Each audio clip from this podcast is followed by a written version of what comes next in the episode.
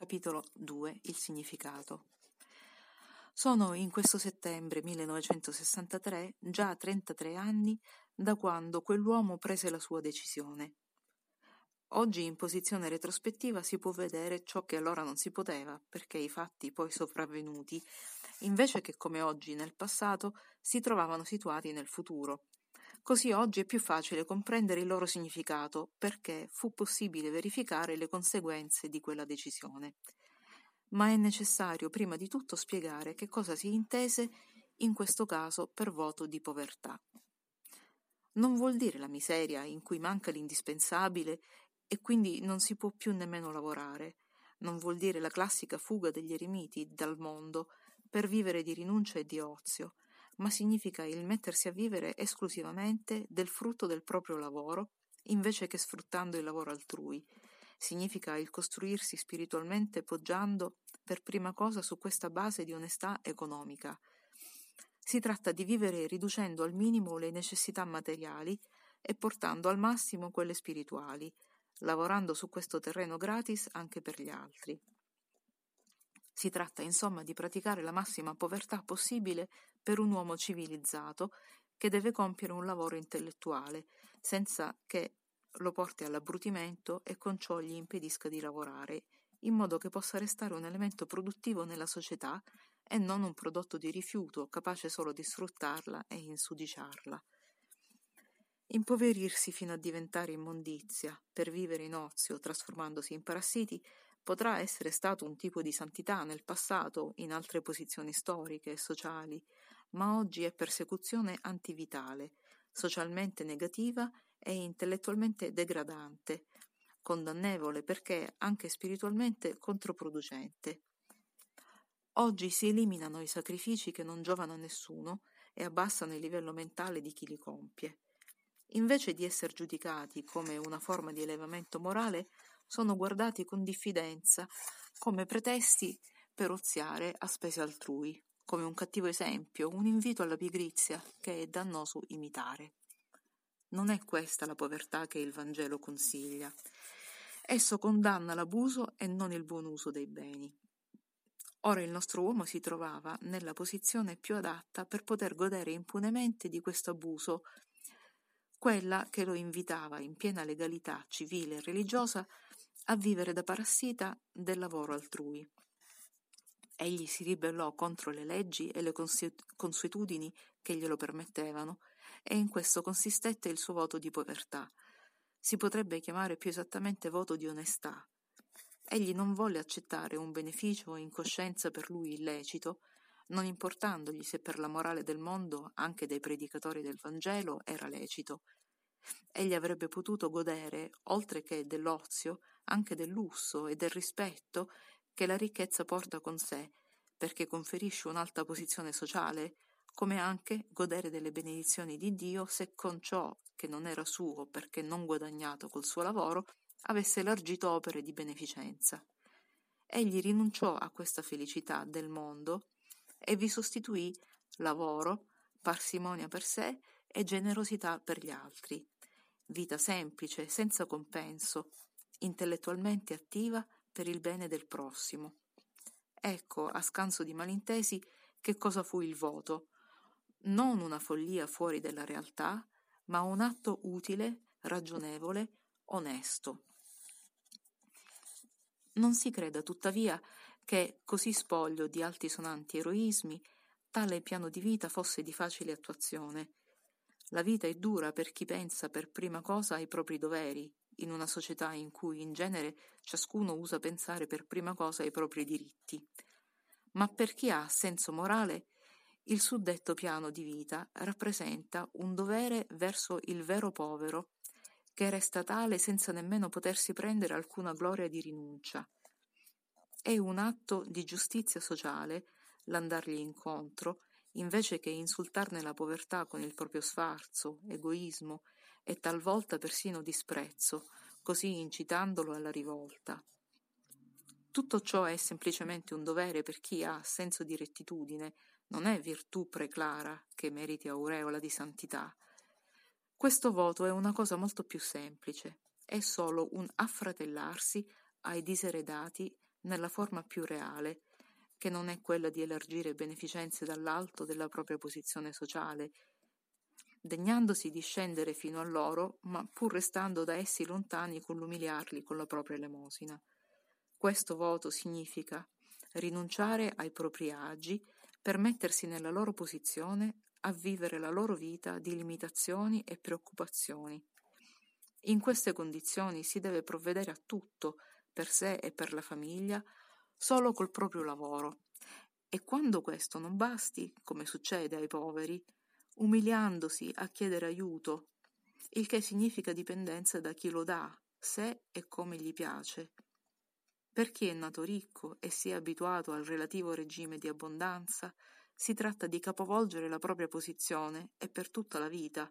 Si tratta di far ciò in un mondo in cui il valore e l'onore consistono nell'essere ricchi e non nell'essere onesti, nel diventare potenti, non importa con quali mezzi, e non nel sacrificarsi per un principio ideale.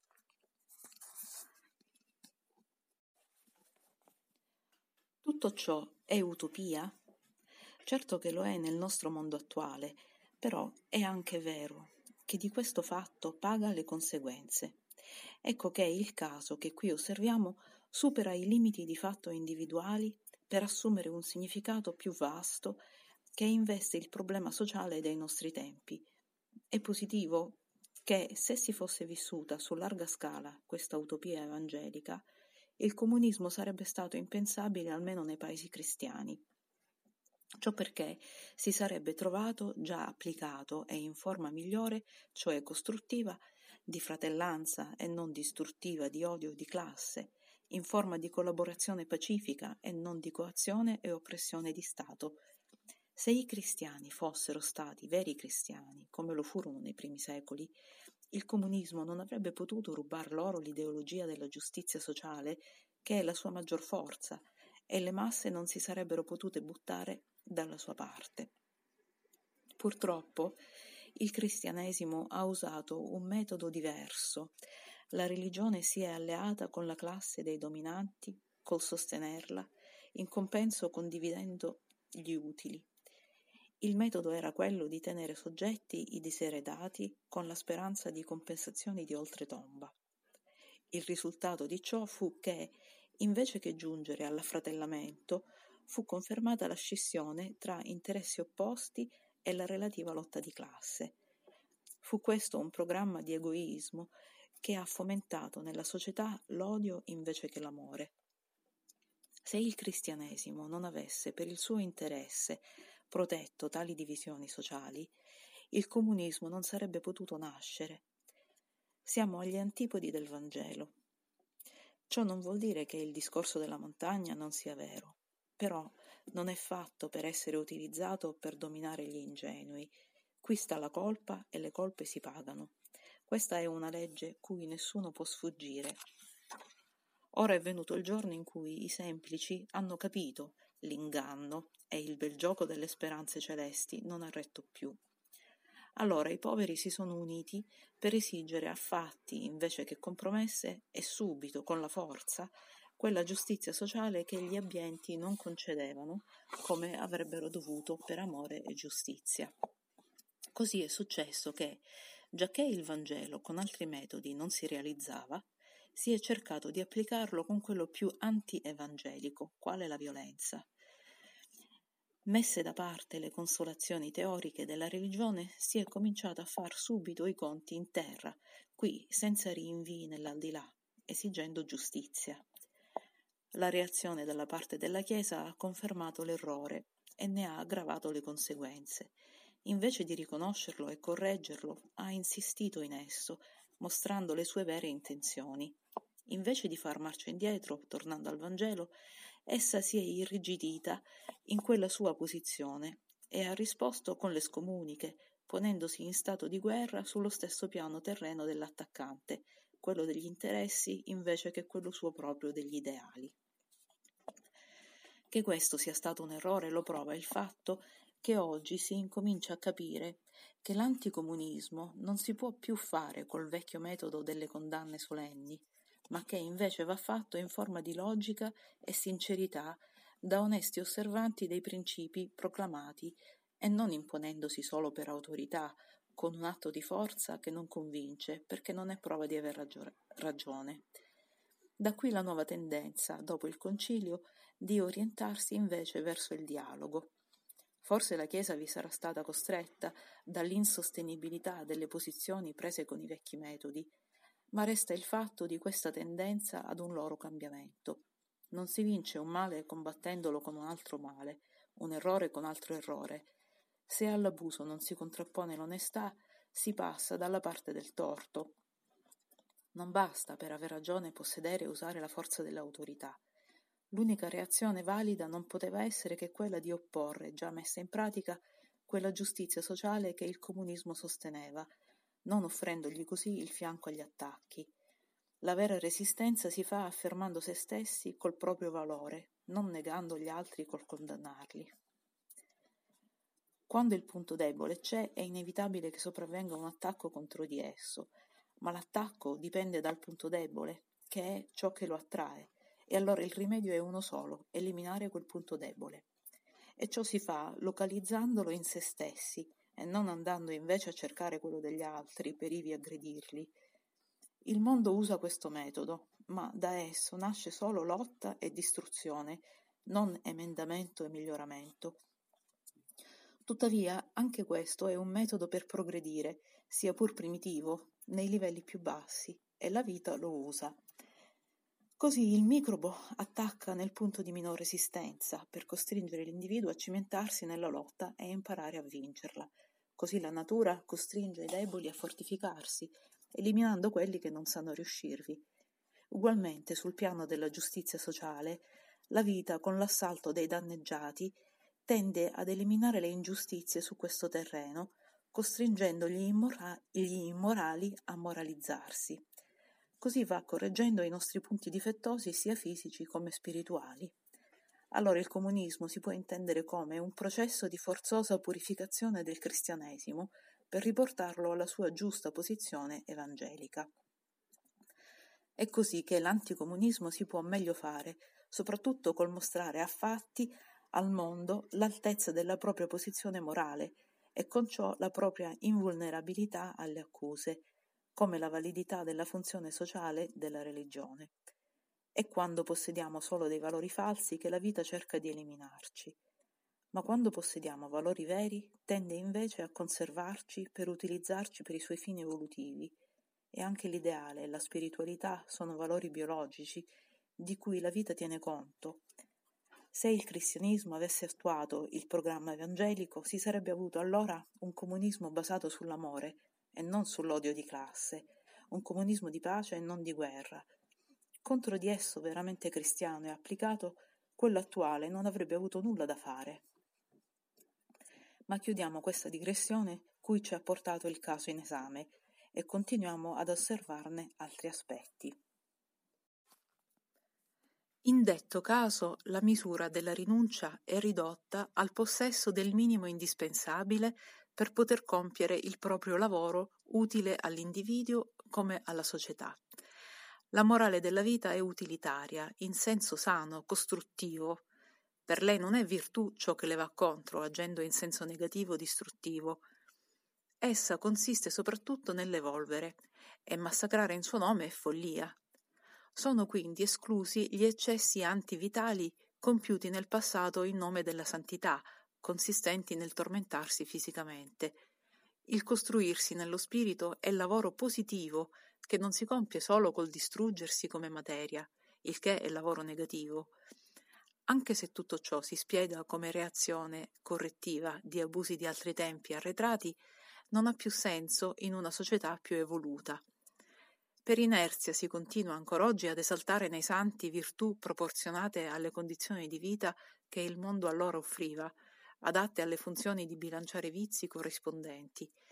In questo senso allora la rinuncia faceva parte del sano e indispensabile utilitarismo della vita, sempre intenta a produrre in bene che quindi giustamente si ribella a qualsiasi virtù improduttiva e suicida. Nel passato, con la povertà assoluta, si reagiva contro una ricchezza che allora era frutto di furto e assassinio Ribellarsi ad essa significava ribellarsi a questi delitti. La potenza e la gloria erano, per il valoroso cavaliere vincitore, ottenute non con il lavoro, ma con la violenza della spada, cioè non producendo, ma rubando e ammazzando, mentre il lavoro era vergogna, lasciato ai servi e guardato con disprezzo. Così per le virtù del digiuno come della castità, perché si considerava massima gioia quella animalesca della gola e del sesso, in questo campo compiendo ogni eccesso. È per questo che nel passato le virtù erano di questo tipo, appunto a scopo di compensazione. Presumevano sottintesa la presenza di vizi opposti da correggere per riportare la vita sulla linea della giusta misura. Ora, è evidente che tale tipo di virtù diventa inutile e assurda perché biologicamente controproducente in altri tempi e ambienti dove, trovandosi in altre posizioni evolutive, la vita deve raggiungere altri scopi.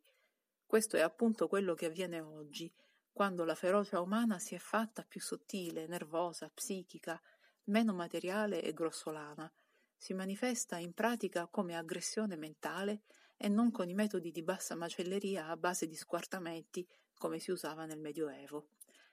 Ecco allora che le virtù correttive degli abusi dell'ambiente moderno devono essere di altro tipo se vogliono compiere la funzione correttiva che loro spetta e che ne giustifica la presenza. Le virtù moderne non possono essere repressive nella forma e nei punti in cui lo erano una volta e devono farsi positive e attive in zone una volta sconosciute. Alla grande virtù della contemplazione trasformata in ozio, della povertà trasformata in parassitismo sociale, oggi si sostituisce la virtù del lavoro, utile alla collettività. Alla virtù dell'ignoranza e dell'inerzia mentale si sostituisce la virtù della cultura e dell'attività intellettuale. Alla virtù repressiva di gioie animalesche si sostituisce una virtù regolatrice di gioie nervose e cerebrali. Alla virtù della povertà miseria che impedisce di lavorare si sostituisce, come nel caso qui esaminato, una povertà che non distrugga tempo ed energie rendendo l'individuo un, peso per il prossimo, la moderna società organizzata sempre meno è disposta ad ammettere nel suo seno ingombranti vagabondi oggi fuori dell'organismo collettivo, in cui invece l'individuo deve produttivamente inquadrarsi per il bene suo e di tutti. Da tutto ciò si vede come l'idea di virtù abbia un significato e contenuto relativo ai tempi, alle condizioni di vita che questi offrono e alla posizione evolutiva che rappresentano non si può comprendere l'individuo se non in funzione del suo ambiente. Il tipo di virtù che egli è chiamato a praticare e che giustifica e valorizza il suo lavoro dipende dalla forma mentale e condizioni di vita del suo tempo, dal quale è impossibile isolarsi. Il grande peccato del passato era l'ingiustizia e la violenza sul piano fisico, quello del presente è la menzogna e la violenza sul piano economico e mentale. Ecco che la virtù compensatrice deve essere non tanto una stroncatura dell'animalità, quanto un'intelligente affermazione di onestà, sincerità, giustizia. Nel passato, in, mor- in molti ordini religiosi, voto di povertà in realtà significava voto di ozio. Oggi, nel nostro caso, voto di povertà significa voto di lavoro, opposto come reazione correttiva dell'abuso di chi vive nell'abbondanza senza lavorare, servito dal lavoro altrui. Ecco dunque che cosa significò per il nostro uomo il voto di povertà. Significò voto di lavoro e, come sopra accennato, voto di onestà, per adempiere ad un dovere di giustizia sociale col mettersi a livello di coloro che nessuna rinuncia possono fare, perché nulla posseggono a cui poter rinunciare. Voto di onestà in un mondo di disonestà, di giustizia in un mondo di ingiustizie. Tutto questo fatto per un principio, rinunciando ai propri comodi, resistendo al dominante metodo egoista del proprio vantaggio. Ecco che cosa significa il voto. Niente dunque virtù eroica, ma semplicemente il compiere un dovere. La maggioranza che si fatica la sua vita da povera non è santa per questo. Il fatto di seguire tale morale, diversa da quella del mondo, è spontaneo e irresistibile per chi viva in un piano evolutivo superiore, dove domina la legge della giustizia e dell'amore, invece di quella di egoismo e lotta imperante nei, più, nei piani più bassi, qual è quello umano. Tutto quindi logicamente si spiega, tutto è naturale secondo le leggi della vita.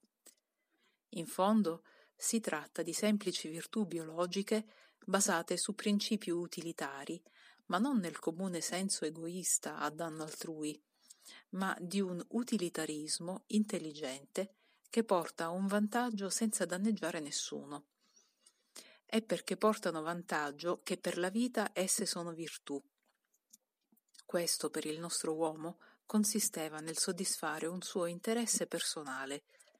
Oziare e godersela può rappresentare un trionfo per il momento, e per questo gli ingenui che non vedono lontano vi cadono facilmente. Ciò rende inetti, abitua ad un tipo di vita che è difficile mantenere, tende a far disimparare l'arte di saper lottare per sopravvivere. È evidente che per questa strada l'individuo finisce col trovarsi in condizioni disastrose, in cui dovrà duramente pagare le gioie non guadagnate di cui ingiustamente ha goduto.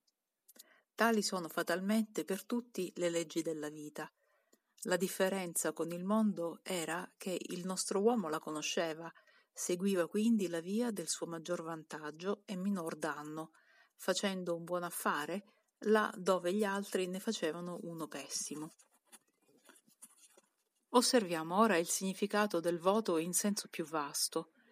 In sostanza, il problema qui preso in esame è quello di tutta la nostra opera, la lotta tra spirito e materia, tra Cristo e il mondo, tra l'ideale che anticipa l'evoluzione e la realtà dei, di piani di vita più arretrati.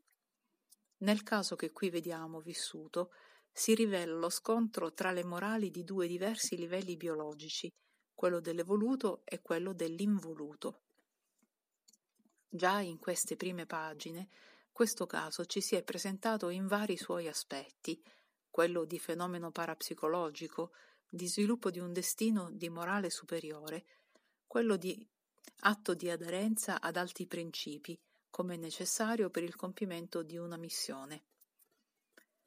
Cammin facendo svilupperemo questi primi accenni, osservando il caso anche sotto altri aspetti, come esperienza mistico-religiosa, come realizzazione evangelica, come problema economico di etica sociale, come affermazione di personalità e reazione individualista al collettivismo moderno, come esperienza di superiori forme di vita, quale reazione alla moderna concezione edonistica della vita basata sul benessere materiale, eccetera.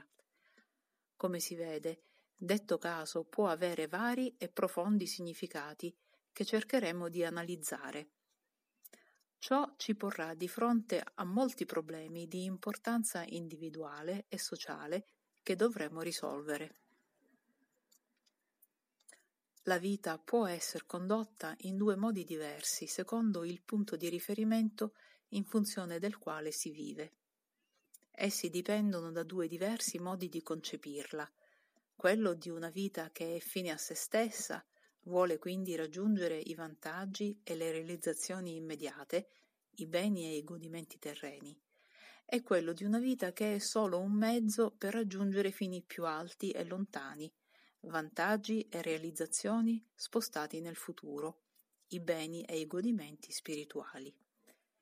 Nel primo caso, lo scopo della vita è quello di star bene nel presente, nel secondo caso è quello di costruirsi un futuro migliore. Ora, questa seconda concezione viene in genere proposta in forma ascetico-religiosa.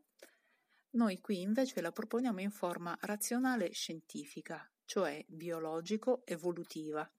Qual è il superamento dell'attuale fase di esistenza sul piano animale umano verso piani di vita più progrediti, il che non è trasposizione di realizzazioni in ipotetici mondi ultraterreni, ma fenomeno positivamente accertato.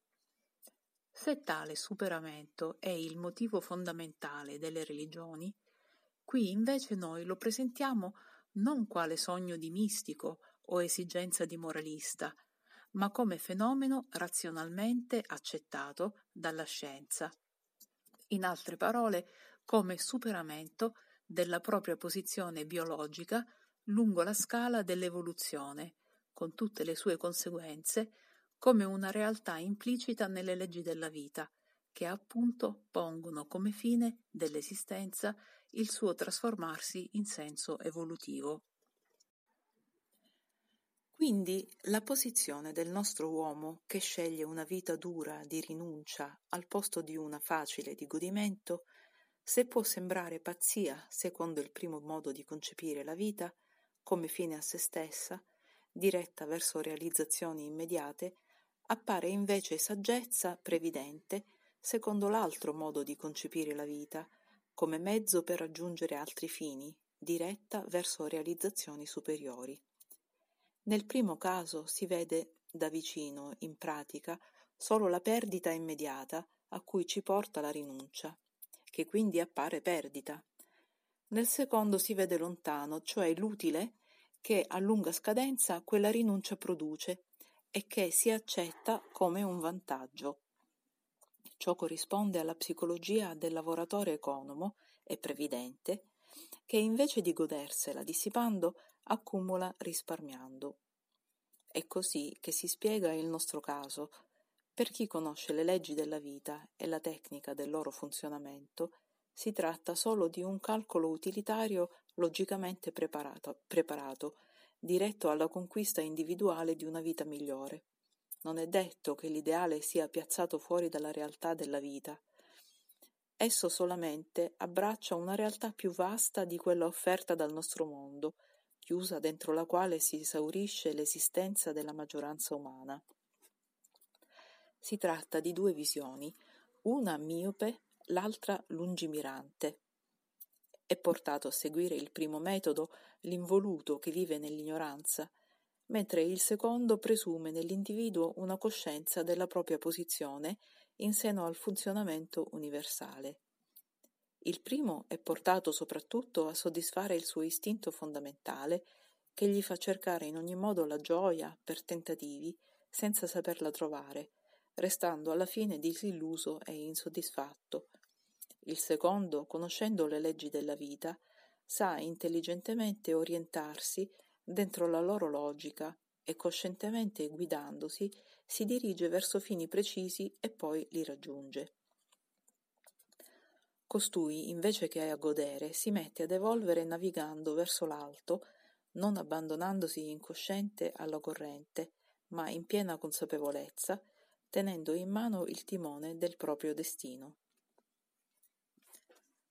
Biologicamente parlando, la rinuncia di quell'uomo assume un valore positivo. Ci domandiamo, alla fine della vita, quando si tirano le somme del lavoro fatto, dato che è il risultato finale quello che più conta, chi si trova in posizione migliore, chi ha goduto oziando, imparando solo ad essere un inetto, ovvero chi si è sottoposto ad una disciplina di lavoro che lo ha temprato per la lotta, rafforzandone la resistenza e arricchendolo di qualità che meglio ne garantiscono la sopravvivenza, concependo le cose solo in termini di utilitarismo, come del resto vuole la vita, questo costruirsi col proprio sforzo una personalità sempre più forte ed evoluta significa conquistare un potere difensivo nella lotta, protettivo della vita e garanzia di vittoria. Un benessere non bilanciato da un corrispondente lavoro produttivo porta alla putrefazione. Lo vediamo nel decadere delle aristocrazie. Tuttavia il mondo giudica uno sciocco chi non segue questa facile strada e non si butta in tali avventure. Perché? Ciò è frutto di inesperienza per non avere ancora attraversato la difficile prova della ricchezza, con tutti i pericoli che rappresenta. Ma chi la conosce sa che non è fatta solo per godere, che implica invece molti doveri e che gravi danni colpiscono chi, nella sua incoscienza, non li adempie. Sicché la via migliore per chi non vuole né gli uni né gli altri è la giusta misura, cioè né povertà che priva del necessario, né ricchezza con ciò che porta con sé, ma quanto basta per vivere e compiere in pace il proprio lavoro. Questo del resto è quello a cui ha diritto ciascuno, come sarà riconosciuto per tutti nella più progredita umanità del futuro. Questa avidità di eccedere in tutte le cose deriva dal non avere ancora fatto l'esperienza dell'abuso di esse e dal non aver quindi ancora imparato a connetterlo con l'idea di sofferenza a cui porta. L'uomo evoluto del futuro, mentre si troverà ad avere di tutto perché avrà più sperimentato, non si sentirà portato ad abusare di nulla. In principio ciò che fa nascere l'eccessivo desiderio è l'eccessiva privazione in cui si trova il primitivo. Poi è l'eccessiva soddisfazione dell'arrivato che fa nascere la nausea e altri guai.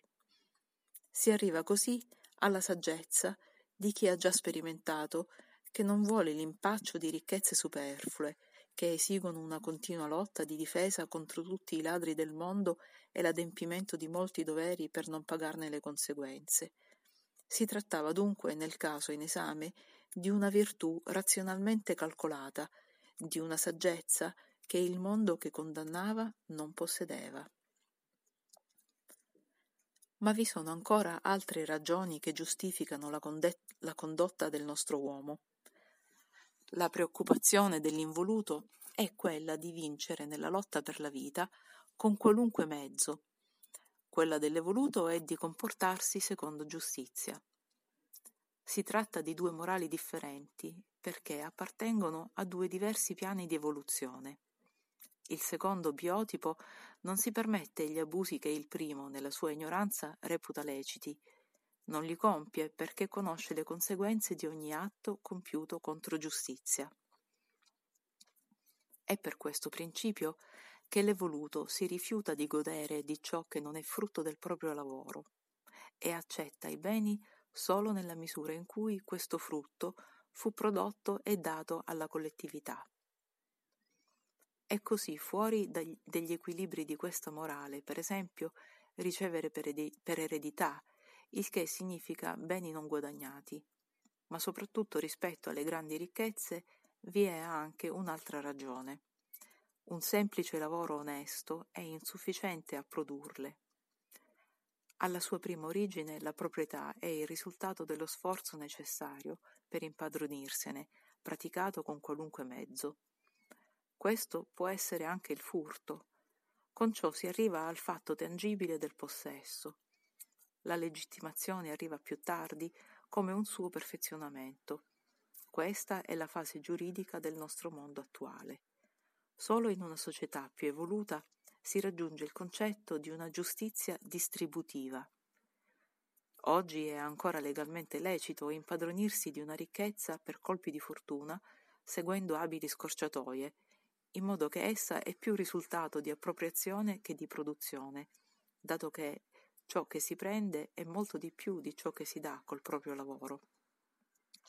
È un fatto che chi prende solo in proporzione di quanto produce è difficile che possa arricchire. Il lavoro produce, la scaltrezza arricchisce. Alle origini di una grande ricchezza è raro che vi possa essere un atto di giustizia. Un evoluto non la può quindi accettare non per ragioni di un'etica astratta, ma perché conosce le leggi della vita, sa quindi che è una forza alle origini inquinata di ingiustizia e di sua natura malata, e per questo finisce col rovinare chiunque la maneggi. È questione di proprio interesse. L'evoluto si ritiene un profittatore se accetta ciò che non si è guadagnato. Certo che il nostro mondo ammette tanti mezzi per acquistare la ricchezza, che non sono il lavoro e ciò in pieno accordo con la morale civile e religiosa. Nel mondo basta mostrare di essere giusti. Quel che importa è saper conquistare una posizione di dominio, la quale legittima tutto. La legge dell'attuale livello evolutivo umano è la forza e l'astuzia, non la giustizia. Spesso è la potenza che stabilisce la verità e il diritto. Ma tutto ciò si paga e la dura conseguenza è uno stato di continuo attrito. Ora possiamo comprendere il vantaggio di restar fuori da questo ingranaggio. Di fronte a tale condotta si potrebbe obiettare che il nostro uomo era un pigro che voleva esimersi dalla lotta del mondo, ma in realtà egli abbandonò questo tipo di lotta perché evolutivamente inferiore, per affrontarne un'altra di tipo più progredito. In fondo, la lotta a livello biologico dell'uomo attuale per lui rappresentava il lato negativo della vita, quello di un'animalità da superare, fatta per essere lasciata indietro lungo il cammino dell'evoluzione.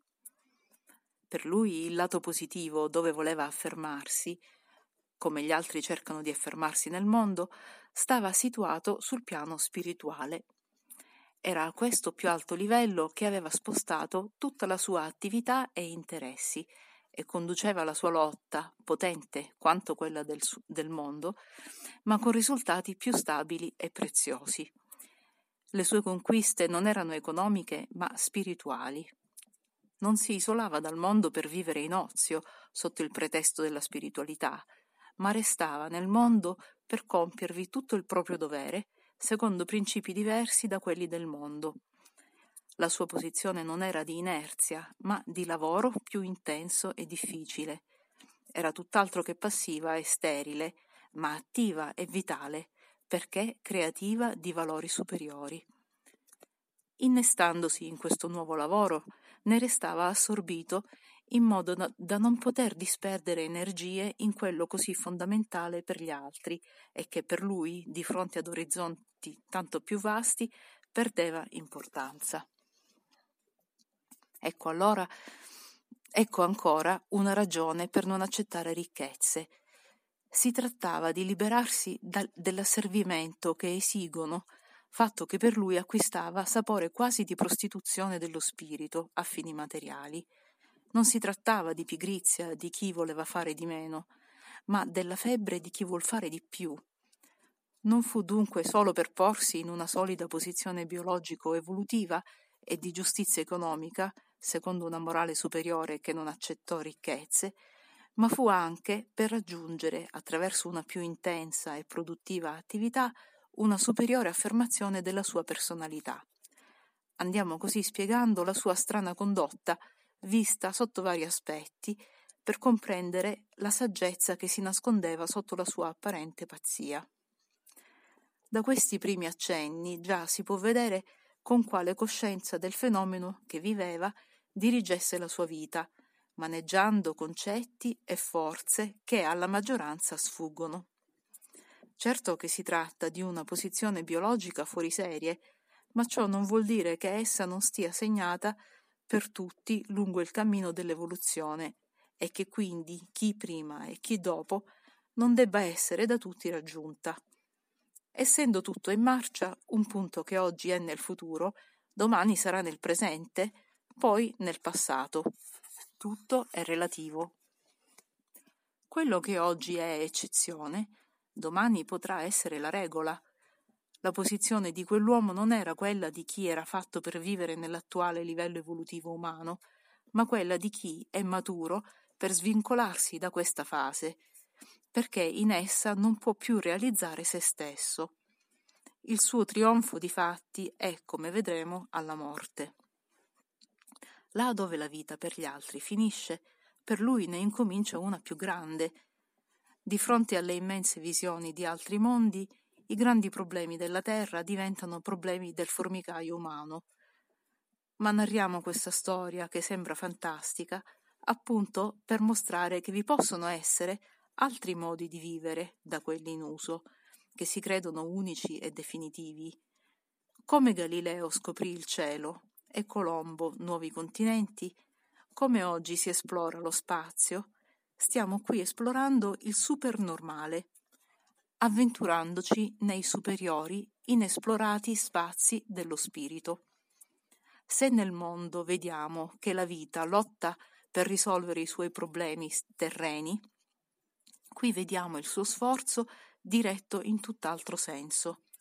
Affrontiamo così il supernormale in vari suoi aspetti, con la passione dell'esploratore, con la conoscenza che dà l'esperienza, con la mentalità positiva del controllo razionale. La storia che stiamo narrando è quella di un povero uomo che in mezzo al tempestoso caos del nostro mondo sta tentando la grande avventura del superamento evolutivo, giacché, date le leggi della vita, non vi è altro modo per liberarsi da tanti mali. Egli si pone da solo di fronte a queste leggi, come un'emersione solitaria dal normale livello evolutivo. Egli si trova in un'atmosfera rarefatta, senza il conforto di qualcuno che lo accompagni. Qui vediamo il fenomeno del superamento condotto sperimentalmente e analizzato razionalmente. Sullo sfondo vediamo avanzare l'immensa marcia cosmica dell'evoluzione. Tale fenomeno è qui vissuto in un caso concreto, nel momento critico del trapasso da un livello biologico ad uno superiore. Stiamo qui osservando, ridotta nei termini di una vita comune, la tecnica di questa trasformazione. Abbiamo nel volume precedente, La discesa degli ideali, visto come questi scendano in terra soprattutto per mezzo delle religioni, perché l'umanità possa realizzarli. Nel presente volume osserviamo come l'ideale si realizza nel caso particolare di un individuo isolato. Il contatto tra ideale e realtà si fa vivo perché prende corpo nelle vicende di una vita e le reazioni del mondo non sono più teoriche, ma si concretizzano in atti sensibili. Qui vediamo scontrarsi le opposte volontà di vivere in due forme diverse, l'inferiore, del passato da superare, e la superiore del futuro che vuole nascere. Vediamo le forze con cui si manifestano le leggi di due piani di evoluzione fare la loro guerra dentro la coscienza di un individuo e sul piano dei fatti. Qui non esponiamo, come nel volume Caduta e Salvezza, la teoria dell'ascesa della vita dall'antisistema al sistema, ma osserviamo come un individuo ha compiuto di fatto un passo in avanti lungo il cammino di quell'ascesa. Così il fenomeno da astratto si fa concreto, da teorico diventa pratico, il che lo rende più accessibile. Ma non dimentichiamo che sia pur ridotto nelle dimensioni di un caso particolare, il fenomeno esprime sempre la lotta immensa tra sistema e antisistema, di cui non è che un momento. È legato al principio centrale del nostro universo, che è il processo evolutivo a cui è affidata la salvezza dell'essere. È questa constatazione che dà un vastissimo significato all'esperimento che narriamo, perché lo innesta nel fenomeno di dimensioni cosmiche qual è l'universale trasformismo evolutivo. Così possiamo comprendere la logica della pazzia del nostro uomo. Il suo caso appare tale perché è un rovesciamento della logica del mondo, ma in realtà vediamo che è il raddrizzamento verso il sistema, della logica di questo, dal mondo rovesciata verso l'antisistema. Ciò che giustifica questo caso è che rappresenta un cammino in senso evolutivo, che vuol superare il passato tipo antisistema per andare verso il sistema. Ecco qual è l'immenso retroscena che sta nascosto dietro il fatto che narriamo. Ecco come si giustifica la pazzia di certe povertà e il Vangelo che le consiglia. Tutto muta la nostra concezione della vita quando la vediamo in funzione di finalità da raggiungere tanto più vaste di quella dell'immediato benessere, quando si concepisce la vita attuale non come un breve programma che si esaurisce in terra, ma come un tratto di uno svolgimento che si percorre per raggiungere forme di esistenza sempre migliori.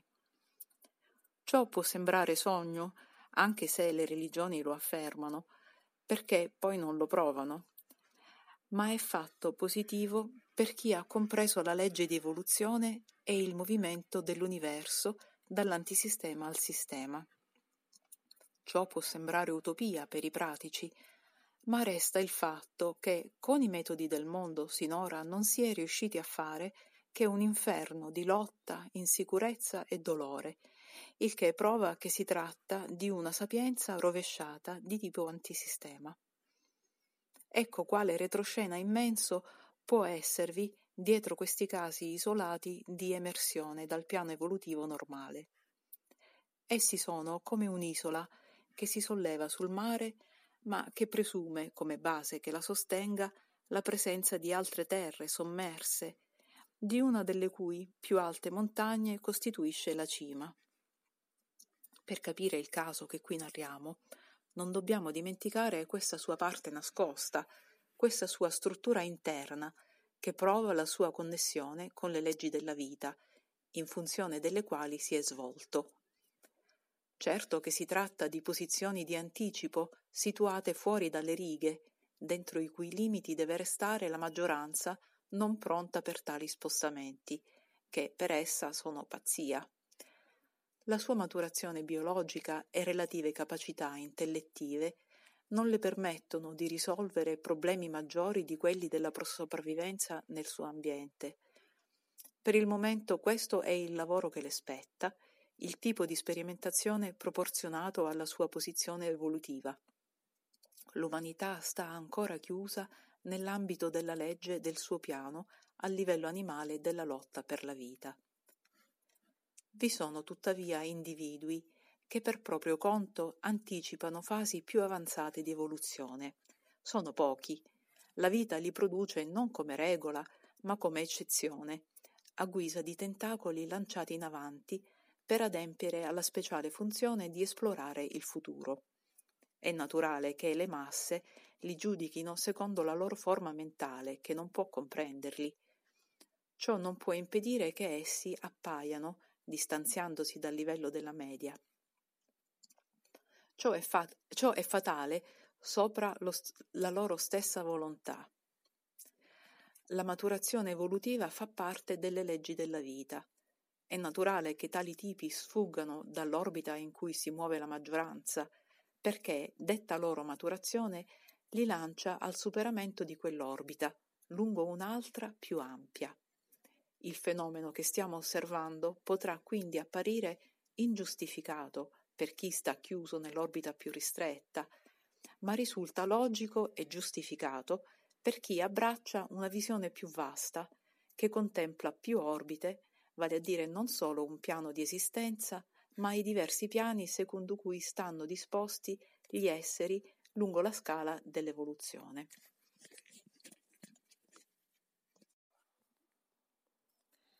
Come impedire che un individuo che ha raggiunto un più alto grado di evoluzione si trova quindi situato in un'altra posizione biologica in cui la vita funziona con altre leggi, non debba concepire tutto diversamente e comportarsi relativamente a ciò.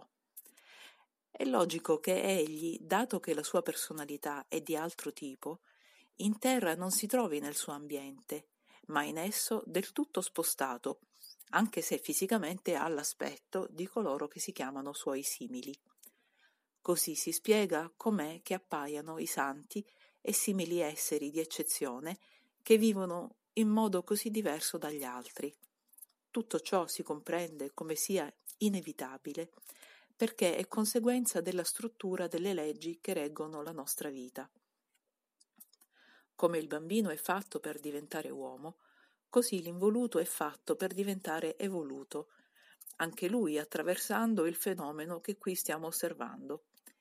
Intanto però resta inevitabile anche il fatto che un bambino, diventato uomo in anticipo in un mondo di esseri restati bambini, non possa venir da essi compreso. Le cose sono le stesse, ma il bambino le vede dal basso, mentre l'uomo le vede dall'alto. È naturale che ne risultino due visioni, giudizi e comportamenti opposti. Ma perché l'evoluto si agita tanto? Chi gli fa fare tutto il suo lavoro, così isolato e incompreso? Sarebbe per lui più comodo soddisfarsi a livello dell'animalità, ma perché questa non lo soddisfa, mentre soddisfa gli altri? Il fatto è che, raggiunto un dato grado di maturazione, nasce una fame di cose diverse che gli altri non concepiscono e non desiderano.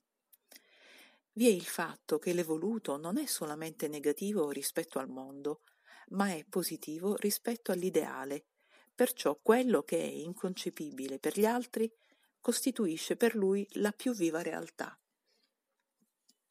La sua posizione non è soltanto di repulsione di fronte al basso, quanto di attrazione verso l'alto. Si tratta dunque di una più potente affermazione di vita, fatta più che di rinuncia, con cui si lascia il peggio, di conquista con cui si guadagna il meglio. Il distacco dalla terra è dolore per l'involuto che in terra trova la sua soddisfazione, ma può contenere delle gioie per l'evoluto, perché quel distacco può essere un mezzo per trovarle più in alto. Il negare l'animalità per lui non è suicidio, è superamento, non è morte, è risurrezione. L'evoluto potrà apparire negativo all'involuto perché nega il mondo di questo, ma in se stesso è estremamente positivo perché non va contro la vita, ma verso una vita più alta.